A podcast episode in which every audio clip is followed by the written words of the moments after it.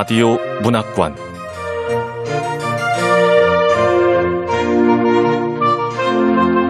한국 단편 문학 특선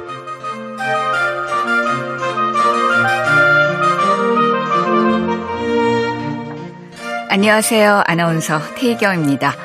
KBS 라디오 문학관 한국 단편 문학 특선 오늘 함께 하실 작품은 안보윤 작가의 바늘 끝에는 몇 개의 불행이입니다. 안보윤 작가는 2005년 장편소설 악어떼가 나왔다로 제10회 문학동네 작가상을 수상하면서 작품 활동을 시작했습니다. 그리고 장편소설 오즈의 닥터로 제1회 자음과 모음 문학상을 수상했습니다. 소설집으로 비교적 안녕한 당신의 하루, 소년 7의 고백, 중편소설 알마의 숲, 장편소설로 사소한 문제들, 우선 멈춤, 모르는 척 등이 있습니다.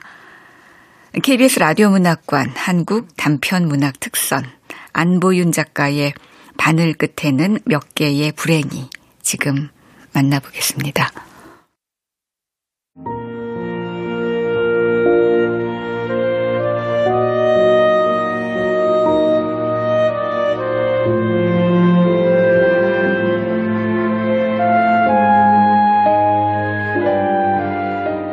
하늘 끝에는 몇 개의 불행이.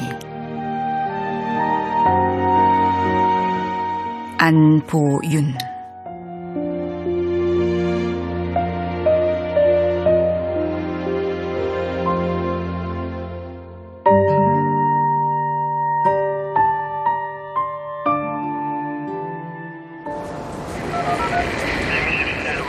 남자는 딱 한 번뿐이라고 말했다.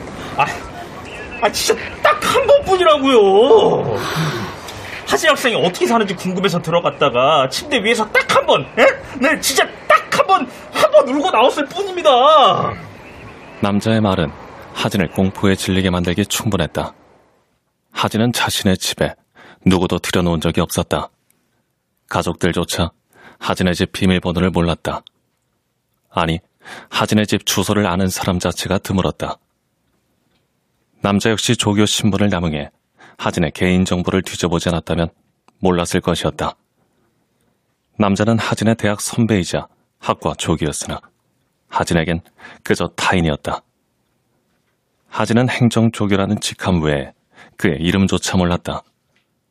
그런 남자가 하진의 집 앞에서 불법 침입 혐의로 경찰에 붙잡힌 채 하진에게 네가 궁금해서 그랬다. 라고 말하고 있었다. 아니 하진이가 날 한 번만이라도 봐줬다면 내가 이런 짓까지 했겠습니까? 예? 제가 너무 억울하고 슬퍼서 아 진짜 딱 한 번 아무것도 안 하고 진짜 딱 한 번 울고 나왔습니다. 아니 아니에요. 저 저 이주근님 반년 전에 보고 한 번도 본 적 없어요. 6개월 전 하진은 휴학했고 연말인 지금까지 학교에 한 번도 가지 않았다. 그 짧은 대화의 어디가 이런 짓을 해야 할 이유가 되는지 하진은 알수 없었다. 경찰은 로맨티시스트였다. 에휴, 그러니까 사랑 때문이구만. 그래. 네, 제가 하진이를 사랑하거든요. 네, 네, 네. 사랑은 누구도 어찌할 수 없는 불가항력이지. 아니 저 이 조교님하고 제대로 얘기해 본 적조차 없다니까요. 아, 짝사랑은 괴롭지. 괴로우면 그럴 수 있어. 어? 자, 학생, 너 천천히 잘 봐봐요. 어?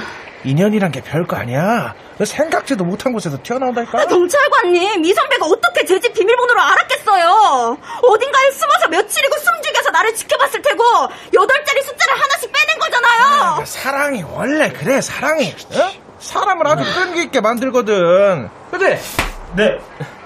경찰이 흥얼대며 남자의 어깨를 툭 쳤다. 이상하게 친근하고 이상하게 여유로워 보이는 행동이었다. 그리고 그들의 기이한 공조가 하진을 주눅들게 만들었다. 같이 출동한 경찰이 뭐라고 입을 열려는 찰나 남자가 말했다. 에이, 그래도 그 경찰서까지는 좀 같이. 아니, 잘못했습니다. 정말 잘못했습니다. 아니, 왜 사과를 경찰한테? 정말 잘못했습니다. 깊이 반성하고 있습니다. 아, 그래, 그래. 그 젊은 사람이 말이야, 어? 아, 진짜 이러면 안 되는 거야. 네. 네. 경찰이 남자를 다독이고 남자가 경찰의 훈계에 고개를 끄덕이며 굽신대는 모습을 하진은 기가 막힌 채 바라보았다. 경찰이 왜 이 남자의 사랑을 대변하고 있는 거야? 게다가 이 남자는 왜 내가 아니라 처음 보는 경찰에게 잘못을 고백하고 용서받고 있을까? 하진의 집에 불법 침입이 일어났고 하진이 신고해 범인을 잡았음에도 모든 처리 과정에서 정작 하진만이 배제된 느낌이었다.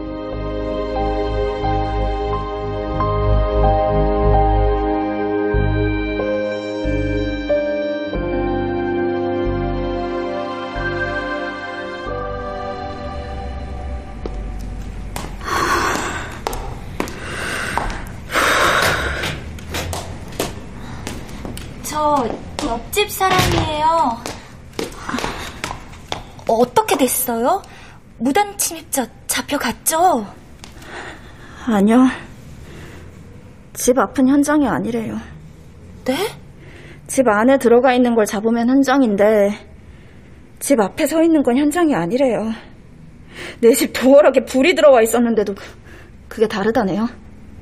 경찰이 도착했을 때 남자는 이미 하진의 집에서 나와 계단을 내려오고 있었다.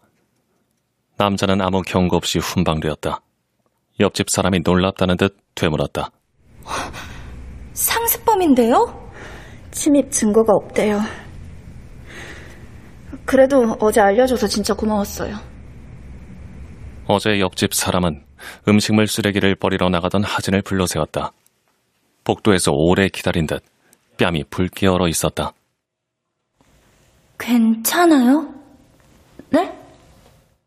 다짜고짜 묻는 바람에 하진은 당황했다. 옆집 사람과 마주한 것도 말을 나누는 것도 처음이었다. 낮에 너무 크게 울길래요. 어, 저 낮에 집에 없는데 잘못 들은 거 아니에요? 하진은 오전 10시부터 오후 5시까지 피자집 매니저로 일했고 오후 6시부터 9시까지 일주일에 3번 과외를 했다. 휴무일에는 종일 도서관에 있었다. 그런데도 옆집 사람은 한낮에 자주 음악 소리가 들린다고 했다. 한두 번 들은 게 아니에요. 텔레비전 소리가 크게 울리는 날도 있고 고함 소리가 들리는 날도 있었어요.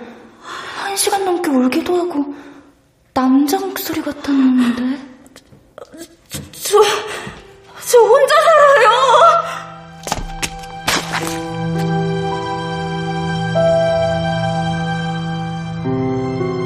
하진이 후들후들 떨며 제자리에 주저앉았다. 손에서 놓친 음식물 쓰레기 봉투가 바닥으로 떨어져 흩어졌다. 꽁꽁 얼어있는 밀가루 떡과 단무지 같은 것들을 옆집 사람이 조심스레 끌어모아 봉투에 도로 넣어주었다.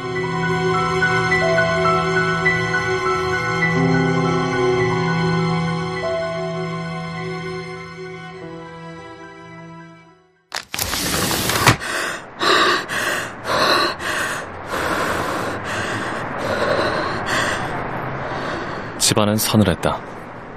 하진은 창문을 모조리 열어 12월의 바람이 집안을 휩쓸도록 내버려 두었다.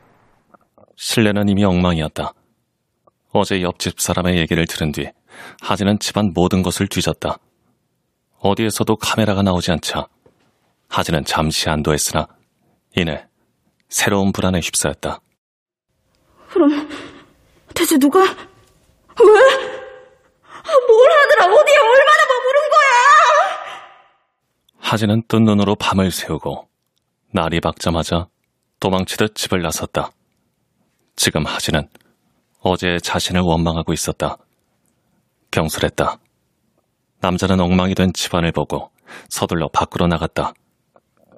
극도의 혼란에 빠졌던 어제의 하진이 오늘의 남자를 현장에서 도망치게 해준 셈이었다. 하진은 집안을 정리하며 곳곳에 말을 심었다.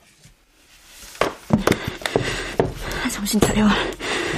정신 차려 서 하진. 증거, 증거를 잡아야 해.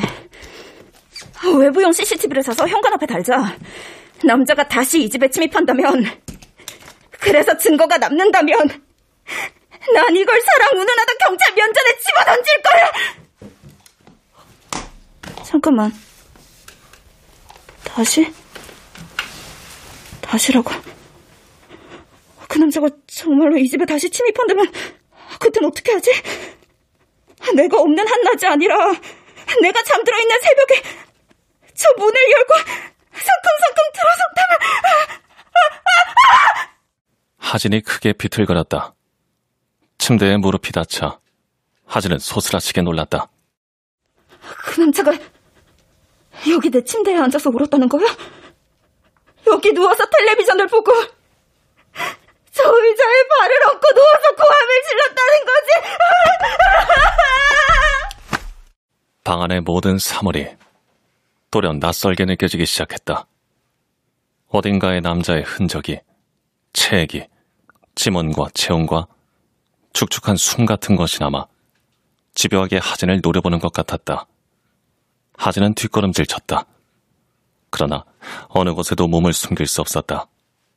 남자가 여전히 이곳에 있었다. 집안 모든 곳에. 내 집인데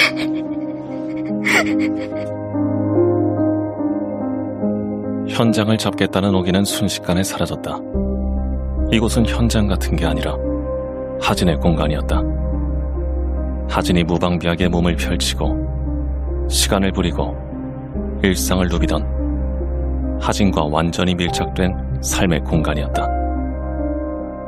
하진은 온몸을 짓누르는 공포 속에서 깨달았다.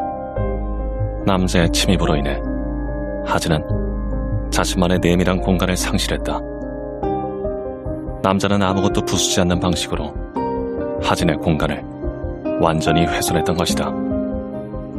그의 말대로라면 딱 한 번의 침입만으로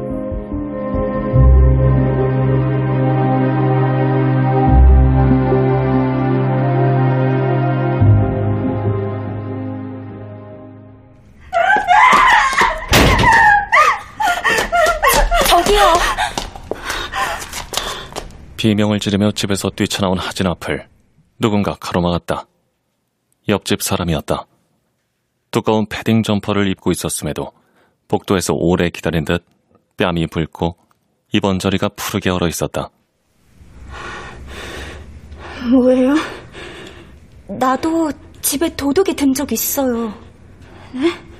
어느 날 집에 들어갔는데 거실에 새카만 발자국이 몇 개나 찍혀 있는 거예요. 사라진 물건도 없고 어디를 뒤지거나 망쳐놓은 흔적도 없었어요. 그냥 발자국만 남아 있었죠. 근데 그게 그렇게 무서운 거예요. 내 집 천장과 사방 벽이 통째로 뜯겨나간 기분이랄까. 한 달 넘게 집에 들어가질 못하다가 결국 다른 집을 구해 이사했어요. 우리 집으로 갈래요? 옆집 사람은 답답하다 싶을 만큼 느리게 움직였다. 현관문을 열고 먼저 집 안으로 들어가서는 하진에게서 멀찌감치 떨어진 뒤에야 옆집 사람 행동에 조금씩 속도가 붙었다. 귤이에요. 구운 귤. 그리고 그냥 뜨거운 물. 네. 내가 왜 잘 알지도 못하는 옆집에 들어왔을까? 아, 역시 경솔했어. 아, 진짜 옆집 사람한테 혼자 산다는 얘기는 왜 한 거야? 혹시 이 사람이 이렇게까지 친절한 건 뭔가를 숨기기 위해서? 대체 왜 날 기다렸지? 아니, 애초에 이 사람은 내 집에서 나는 소리에 왜 그렇게까지 귀를 기울였던 거야? 어, 근데 옆집 사람 어딘가 익숙해. 흐리고 끝이 둥근 눈썹이랑 동그랗게 여문 코끝, 납작한 물음표 모양의 귀가 머리통 쪽으로 바짝 누운 것도 미묘한 각도의 주걱턱도 분명 기억에 있는데 어디서 봤지? 하, 근데 아는 사람과 모르는 사람 중 어느 쪽이 더 위험한지 가늠할 수가 없어. 노지귤이라 달지 않길래 좀 구웠어요. 불에 구우면 단맛이 강해지거든요.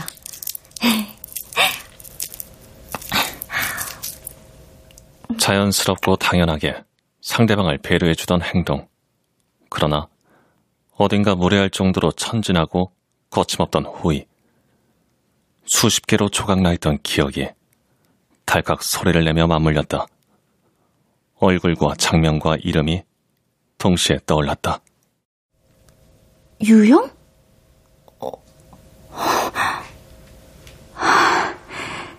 옆집 사람도 날 경계하고 있어.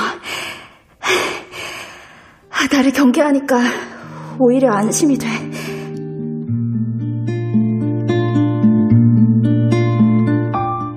순간적으로 새어나온 날것의 감정에 하진은 비로소 안도했다.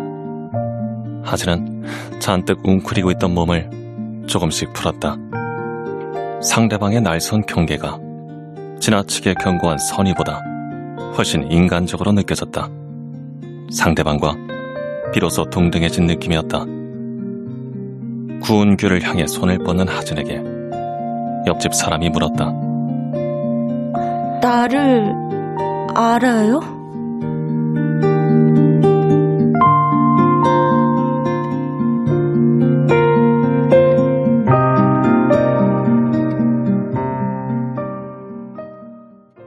하진의 중학교 시절은 참혹했다.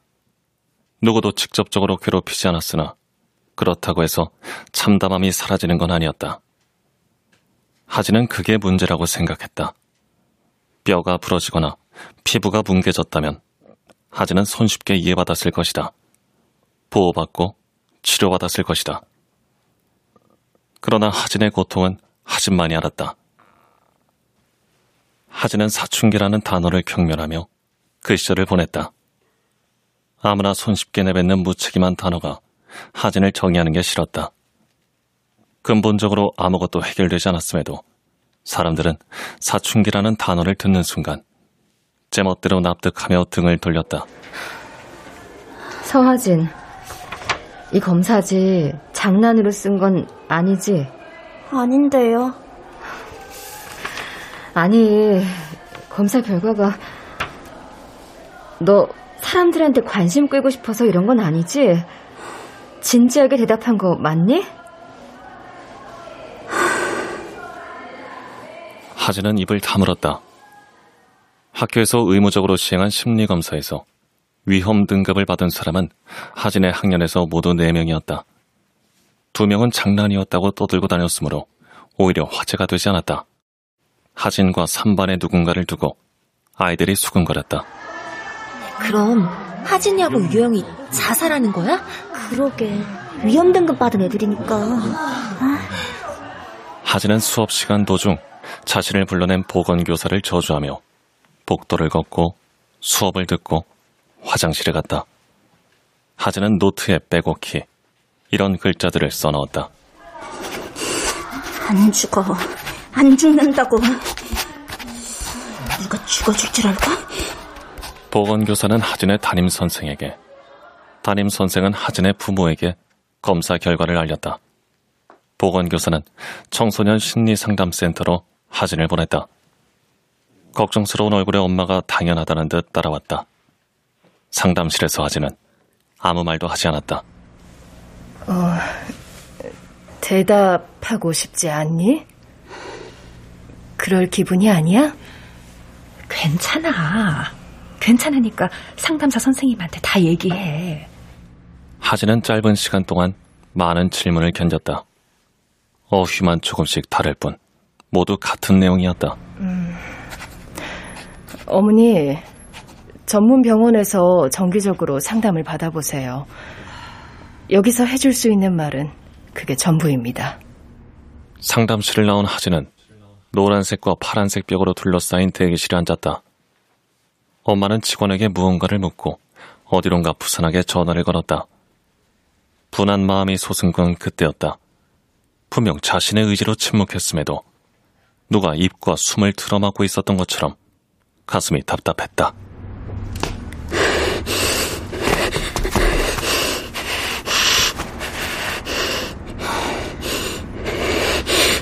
웃기지도 않아. 부모하고 같이 상담을 받으라니. 누군가 하진 옆에 털썩 주저앉았다. 3반의 유영. 하진은 유영을 알았다.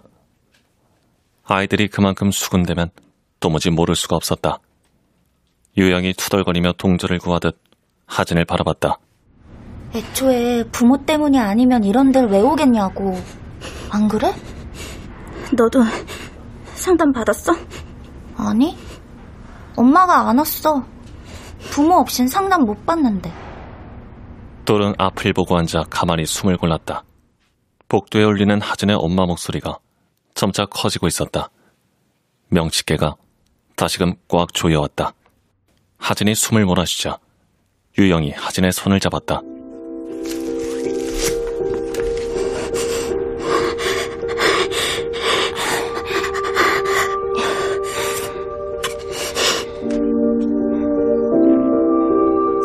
내려다보지 않아도 알 수 있었다.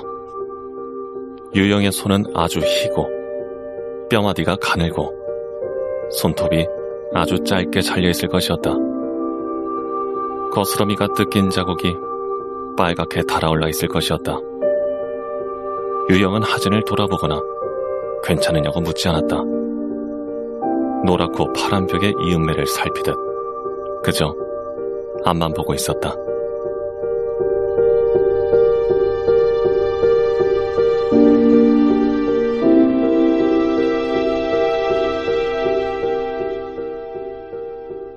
딱 한 번뿐이야. 널 죽이려 한 건 딱 한 번의 실수였어. 엄마는 딱 한 번뿐이라고 말했다. 아빠가 집을 나간 것이 도화선이 되었으나 이전에도 그들은 사이좋은 부부가 아니었다. 하진의 부모는 집안 모든 곳에서 모든 문제를 두고 다퉜다. 하진의 아빠가 집을 나가고 한 달이 채 지나지 않아 엄마는 직장 권유로 휴직계를 냈다. 아빠 직장에 불쑥 찾아가 로비를 서성였고 아무 병원이나 찾아다니며 아프다고 호소했다. 약봉투가 쌓여갔으나 엄마는 어떤 약도 먹지 않았다. 보다 못한 이모가 집으로 들어와 엄마와 하진을 돌봤다. 아빠가 집을 나간 뒤에도 엄마는 아빠와 끝없이 싸웠다. 너! 내가 반드시 후회하게 해줄 거야! 네 새끼 죽여버리고, 나도 콱 죽어버릴 거라고! 그리고 엄마는 그렇게 했다.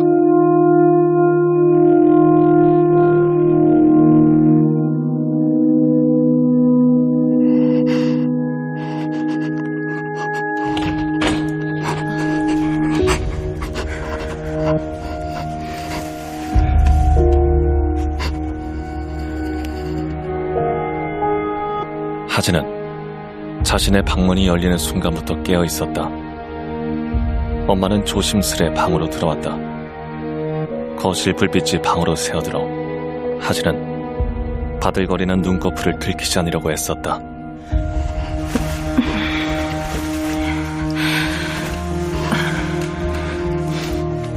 엄마가 옆에 앉았는지 침대에 누운 하진의 몸이 오른쪽으로 기울어졌다. 이마에 닿은 엄마 손에서 선득한 냉기와 물기가 흘렀다. 눈에 또 말아?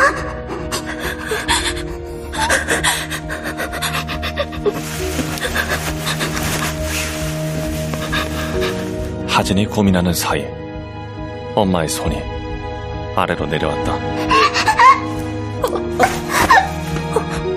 하진이 눈을 번쩍 뜨자 엄마는 당황한 듯 했다.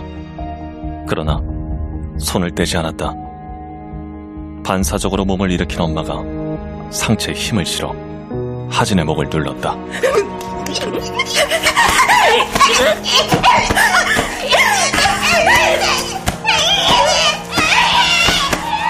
하진은 돼지 소리를 내며 발버둥 쳤다. 정신없이 할퀴고 잡아 뜯느라 엄마 손이 아니라 자신의 목과 뺨이 비투성이가 되는 줄도 몰랐다. 이모가 뛰어들어와 엄마를 끌어낼 때까지도 엄마는 양손을 앞으로 뻗고 있었다. 힘을 주느라 가운데로 한껏 몰린 눈, 코, 입이 튀어나올 듯 붉었다. 5분, 어쩌면 3분도 되지 않을 시간이었다.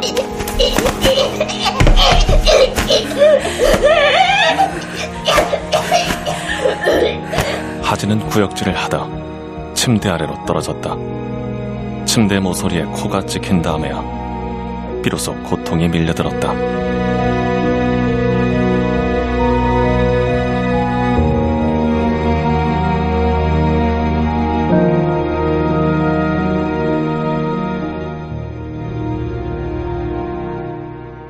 뒤늦게 엄마는 하진을 잡고 오열했다.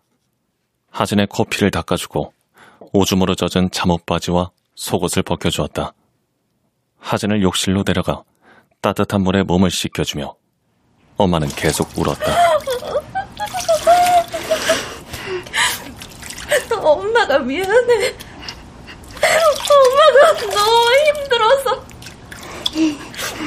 너무 괴로워서 그랬어. 정말 미안해. 이모가 불안한 얼굴로 활짝 열린 욕실 문 앞을 서성였다. 그러나 엄마를 하진에게서 떼어놓진 않았다. 엄마는 하진의 뜯기고 긁힌 뺨과 검붉게 멍이 올라오기 시작한 턱 아랫부분에 소독약과 연고를 발라주었다.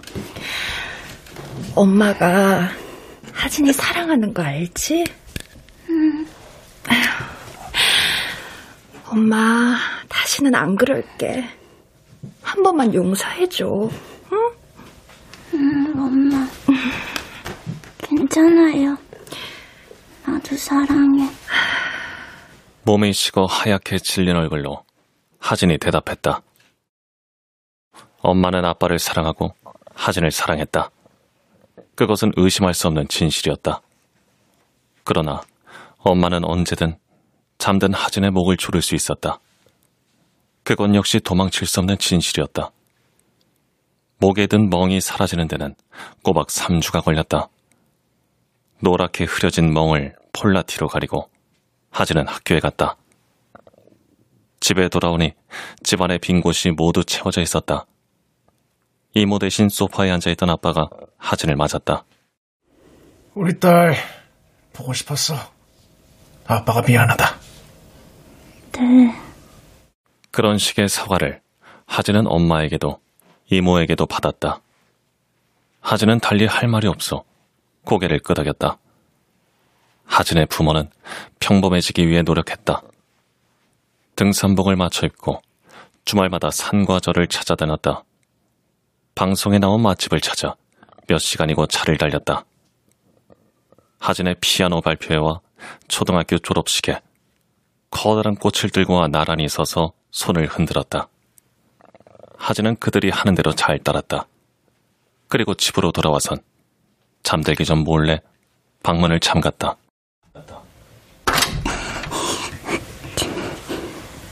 중학생이 되면서 하진은 아침 일찍 일어나 잠금 장치를 몰래 풀어두는 일을 그만두었다. 하진을 깨우려는 엄마가 덜컥 작지만 단호하게 거부당하는 느낌이 좋았다.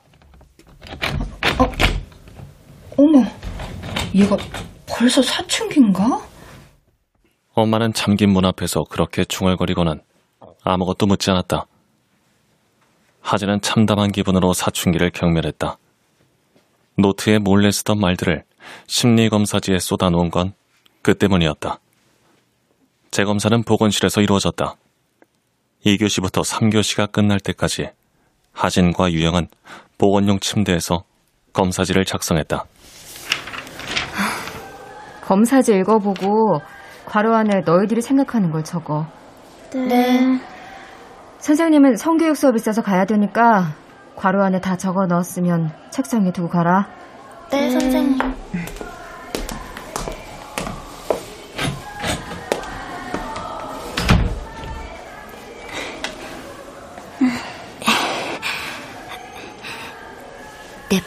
팔꿈치에 멍 있어. 볼래? 나 이거 어제 생긴 거야. 이런 거 등에도 있는데. 볼래? 싫어. 너가 어제 히미코라는 사람이 만든 영화 얘기해줬잖아. 그래서 어제 종일 엉덩이만 떠올렸어. 엉덩이? 오다길이죠, 엉덩이. 난 또 뭐라고. 내가 원래 영화 좋아하거든. 그 일본 영화는 내용은 하나도 안 떠오르고 내 눈에는 오다기리저 엉덩이만 보인 거지. 흰 바지에 꽉 낀 엉덩이. 번들거리는 광택천에 꽉 낀 엉덩이. 엉덩이가 저렇게까지 바지를 씹어먹었는데 아무도 얘기를 안 해줬나? 저게 컨셉인가? 누가 저 바지를 좀 내려줬어야 하는 거 아닌가? 그런 생각만 드는 거야. 영화를 보는 데내. 야, 야, 너 곰포지에 동그라미를 왜 그려? 괄호 안을 채워야지. 괜찮아. 열심히 써서 내놔, 대충 써서 내놔 결과는 똑같거든. 어제 아빠가 나를 혼냈는데 갑자기 그게 떠올랐어. 누가 손을 뻗어서 반뼘만 바지를 내려주면 저 엉덩이가 숨을 쉴 수 있을 텐데. 계속, 계속 엉덩이만 생각했어. 그랬더니 상황이 끝나 있는 거야. 이런 멍이 남긴 했지만. 작은 사각형을 새까맣게 칠해도 돼? 어. 그러고 나니까 아무래도 상관없다는 생각이 들더라. 아빠가 무슨 말을 하든 뭘 집어들고 휘두르든 오다기리 저 엉덩이만 떠올리고 있으면 되겠구나. 이제 그렇게 해야지. 그런 다짐했어. 너는? 넌 그럴 때 뭘 생각해? 난 그 정도는 아니야. 나는 너 정도로 불행하지는 않아. 너처럼 살고 있지는 않다고. 하진은 동조를 구하듯 하진을 향해 내밀어진 유영의 얼굴을 보았다. 미묘한 각도의 주걱턱과 벌름거리는 콧방울, 납작한 물음표 모양의 귀가 머리통 쪽으로 바짝 누운 게 한눈에 보였다. 하진은 얇고 질긴 커튼을 끌어다 유영과의 사이에 선을 그었다. 엄마는 딱 한 번뿐이라고 했어. 미안하다고 했다고. 나한테는 잡히는 대로 물건을 휘두르는 아빠도 없고 사각형의 멍도 없어. 나는 그냥 사춘기일 뿐이야. 나는 너만큼 불쌍하지 않아. 하진은 검사지에 그럴듯한 말들을 골라 쓰기 시작했다. 나는 내가 가끔 불행하다고 생각한다. 그것은 이번 중간고사 성적이 떨어졌기 때문이다. 내가 가장 자주 떠올리는 것은 아, 이달의 용돈에 대해서다. 나는 부모님에게 저녁을 함께 먹자고 이야기하고 싶다. 나는 혼자 남겨졌을 때 음악을 듣고 싶다는 생각을 한다. 됐다.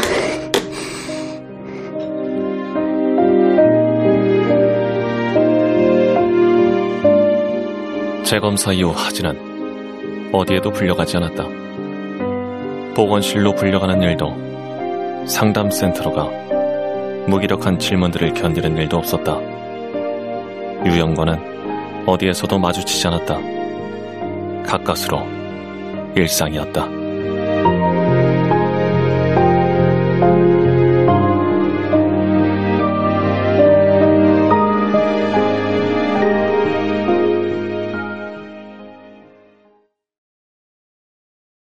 예전에 우리 같은 중학교 다녔는데. 중학교? 응. 아.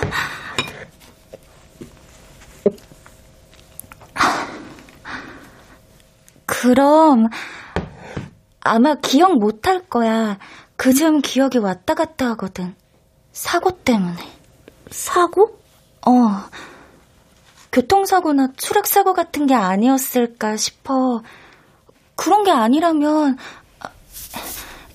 정수리부터 왼쪽 귀 뒤쪽까지 이렇게 길게 찢어졌을 리가 없잖아. 사고가 아니면 머리가 이만큼이나 찢어지는 일이 일상에서 생길 리 있겠어? 아, 그니까 나를 아는 사람이란 말이지. 차라리 잘 됐다. 어? 내 신호는 보증이 된 셈이잖아. 이제 커피나 차를 내줘도 되지? 네가 나 무서워하고 경계할까봐 맹물 줬거든. 사실 내 등장이 이래저래 수상했잖아. 유영이 자리에서 일어서며 웃어 보였다. 보건실에서만큼은 아니지만 맑았고 어딘가 바보스러운 웃음이었다. 유영이 나무 껍질과 배양기가 나는 차를 우리는 동안 하진은 주위를 둘러보았다. 하진의 집과 똑같은 구조일 텐데 파스텔 톤을 많이 사용한 유영의 거실은 느슨하고 포근해 보였다. 하진은 유영을 모르는 채 있기로 했다. 중학교 때 상담센터 대기실에서 네가 손잡아준 사람이 나라고 말하지 않는 게 좋겠어. 그 시절의 기억이 사라진 게 유영의 의지라면 존중해줘야지. 따뜻하다.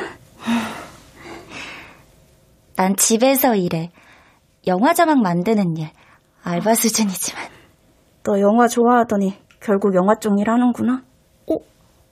내가 영화 좋아하는 것도 알아? 혹시 우리 많이 친했니? 아, 아, 그렇지는 않아. 그 영화 자막 일은 어떤 영화야? 아, 주로 동물이나 환경 문제를 다루는 독립 영화라 잘 모를 거야. 영화관에서 개봉 못하는 경우가 훨씬 많아. 아르바이트라고 하기엔 페이도 너무 적고. 아. 너 피곤하지? 내가 거실에 매트리스 필 테니까 넌 찻잔하고 접시 좀 씻어줄래? 알겠어.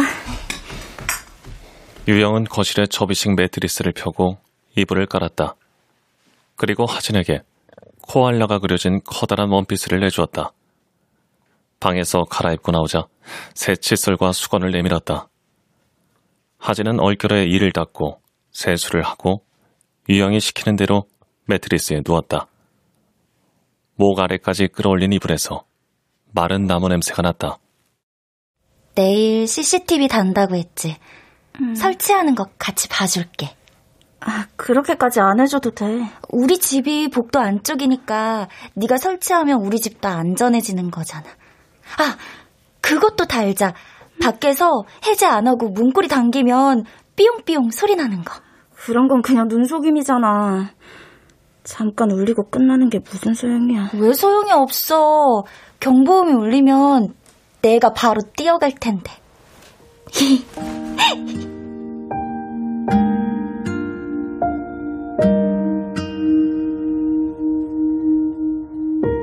하진은 거실 벽면에 바짝 붙여 설치한 자신의 침대를 떠올렸다. 평온하게 몸을 누일 수 있었던 그 침대는 이제 사라지고 없다. 목이 졸리는 것 같은 통증이 하진을 짓눌렀다. 훅훅 숨을 몰아쉬는 하진의 팔꿈치를 유영이 가만히 잡았다. 가만히 그저 잡고만 있었다.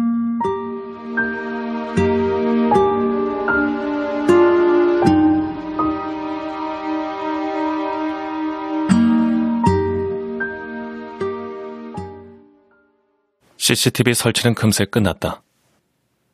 유영은 외부 CCTV 실시간 화면을 볼 수 있는 어플을 자신의 핸드폰에도 깔았다. 어, 된다. 이 카메라 화소도 낮고 기능도 단조롭지만 좁은 복도를 비추기엔 충분해. 하진아, 너도 확인해봐. 어, 아, 어, 그러네. 난 아파트 근처에서 수상한 남자가 기웃대기만 하면 지구대에 전화 걸어서 순찰 횟수를 늘려달라고 요구할 거야. 그 조교가 다시 나타날 리 없다든가 경찰이 도와줄 거란 말은 하지 않네. 이젠 하진이 너한테 조심하라고 경고하지 않아도 되고 집 안팎을 초조하게 서성일 필요도 없겠어. 하진아, 내가 자주 살펴볼게. 놀러도 오고. 유영은 그렇게 말한 뒤 자신의 집으로 돌아갔다. 책상 앞에 앉은 뒤에야 하진은 자신이 코알라 원피스를 아직도 입고 있음을 깨달았다. 그러나 옷을 세탁해 돌려주는 것보다 더 시급한 일이 있었다. 하진은 여러 통의 전화를 걸었다.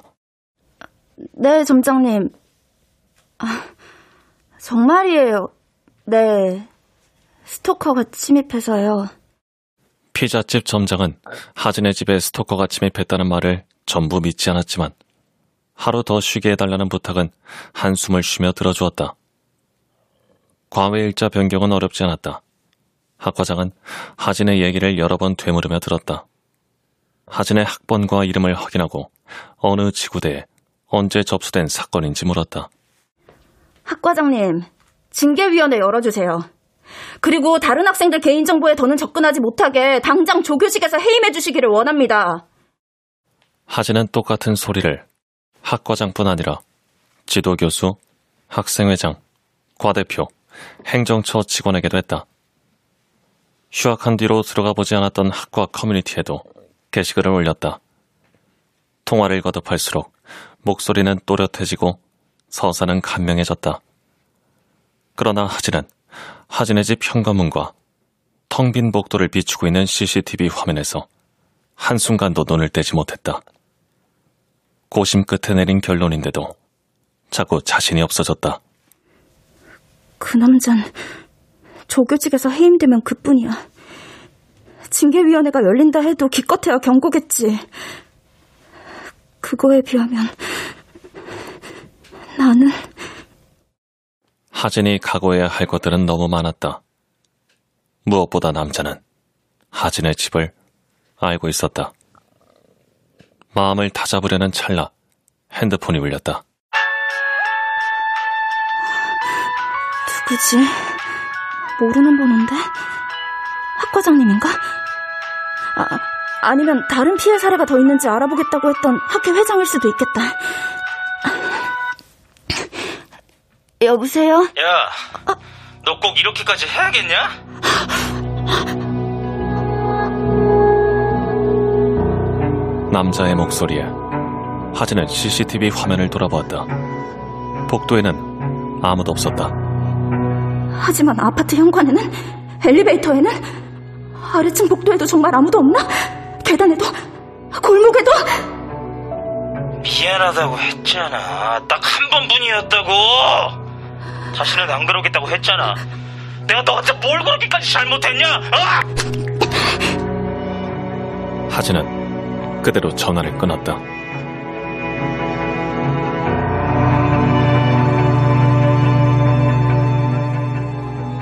여파는 생각지도 못한 곳에서 왔다. 하진의 엄마는 전화를 걸어 대뜸 이렇게 다그쳤다. 너 대체 무슨 일을 벌이고 다니는 거야?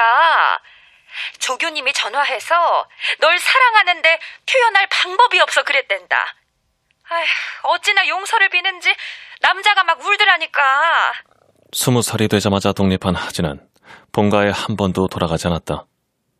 남자는 여전히 하진을 제외한 채 하진과 상관없는 사람들에게만 용서를 빌고 있었다. 게다가 아직도 하진의 개인 정보를 멋대로 사용하고 있었다. 경찰에 신고도 했다며. 그럼 된 거지 그걸 또 왜 학교에 알려? 해코지라도 당하면 어쩌려고. 그 사람이 내 집에 몰래 들어왔어요. 나를 스토킹해서 내 비밀번호를 훔쳤다고요. 딱 한 번이었다면서. 엄마는 어린아이 어르듯 말하고 있네. 내 이마에 차가운 손이 닿은 것 같다.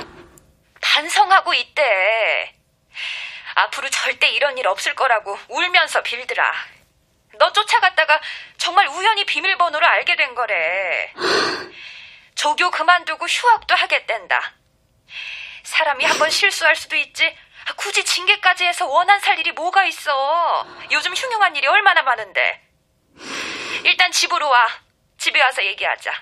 여기 와 있는 동안 새로 집 구해서 이사하면 되잖아. 이사한 집에 그 사람이 또 찾아오면요. 딱 한 번 실수한 거라면서 다음 집에도 또 다음 집에도 찾아오면요. 그러다 그 사람도 엄마처럼 딱 한 번만 나를 죽이려고 하면요. 뭐? 그런 옛날 일을 아, 지금까지 한마디도 않고 있던 일을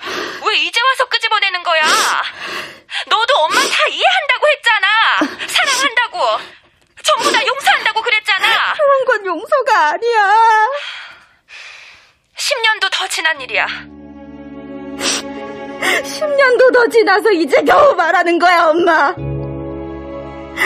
내 침묵은 용서가 아니었어요. 내 침묵은 나를 위한 거였어. 나를 지키기 위한 최소한의 방어가 지금까지는 침묵밖에 없었던 것 뿐이라고요. 나는 계속, 계속 늘 엄마가 두려웠어요. 정말 이제 엄마가 끔찍했어!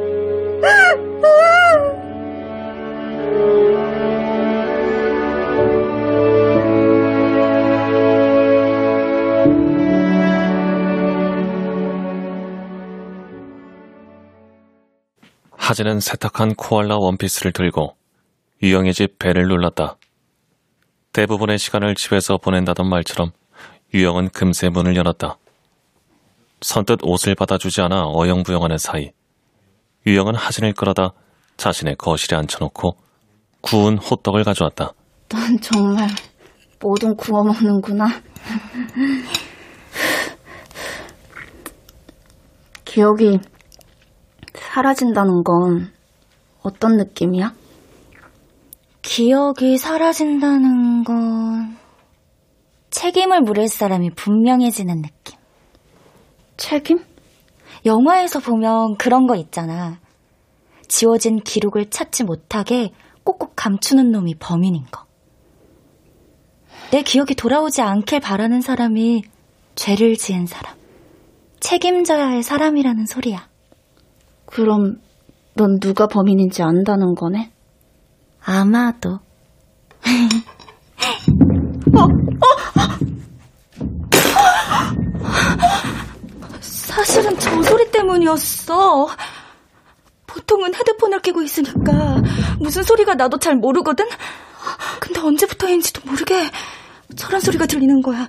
경찰에 신고해도 별일 아니라고 그냥 돌아가 버리고 지난주에도 신고했는데 부부 사이 일은 간섭할 수 없다면서 사랑은 불가항력이라느니 개소리만 하더라고. 너네 집에서 나는 소리도 그래서 알았어. 하진은 몸을 일으키려다 바로 위에서 울리는 굉음에 비명을 질렀다. 천장이 울릴 정도로 둔탁하고 커다란 소리였다. 112를 누른 유영이 다급히 주소만 말한 뒤 전화를 끊었다. 네, 지금 당장 와주셔야 해요. 이렇게 심한 건 처음이야. 어, 왜 가보려고? 야, 신고했으니까 경찰이 갈 거야. 너 다치면 어떡해? 난 저 소리가 뭔지 알아. 저게 뭘 의미하는 건지 나는 알아. 나는 그때 매일매일 기다렸어. 누가 나를 도와주기를, 누가 딱 반편만 문을 열고 안을 들여다봐 주기를. 비명을 지르면 더 많이 맞으니까 애기의 얼굴을 쳐박고 매일 생각했어. 제발 누구라도 아주 잠깐만이라도 나를 숨겨달라고. 하진에게서 몸을 빼낸 유영이 현관문을 열었다. 찬바람이 밀려들어 주위를 감싸고 있던 온기가 순식간에 사라졌다. 한낮인데도 복도는 어둡고 건조했다. 하진이 다급히 몸을 일으켰다. 그럼 나도 같이 가. 나 금방 올 거야. 그러니까 너는 다른 걸 떠올리고 있어. 오다기리 저 엉덩이 같은 거라도.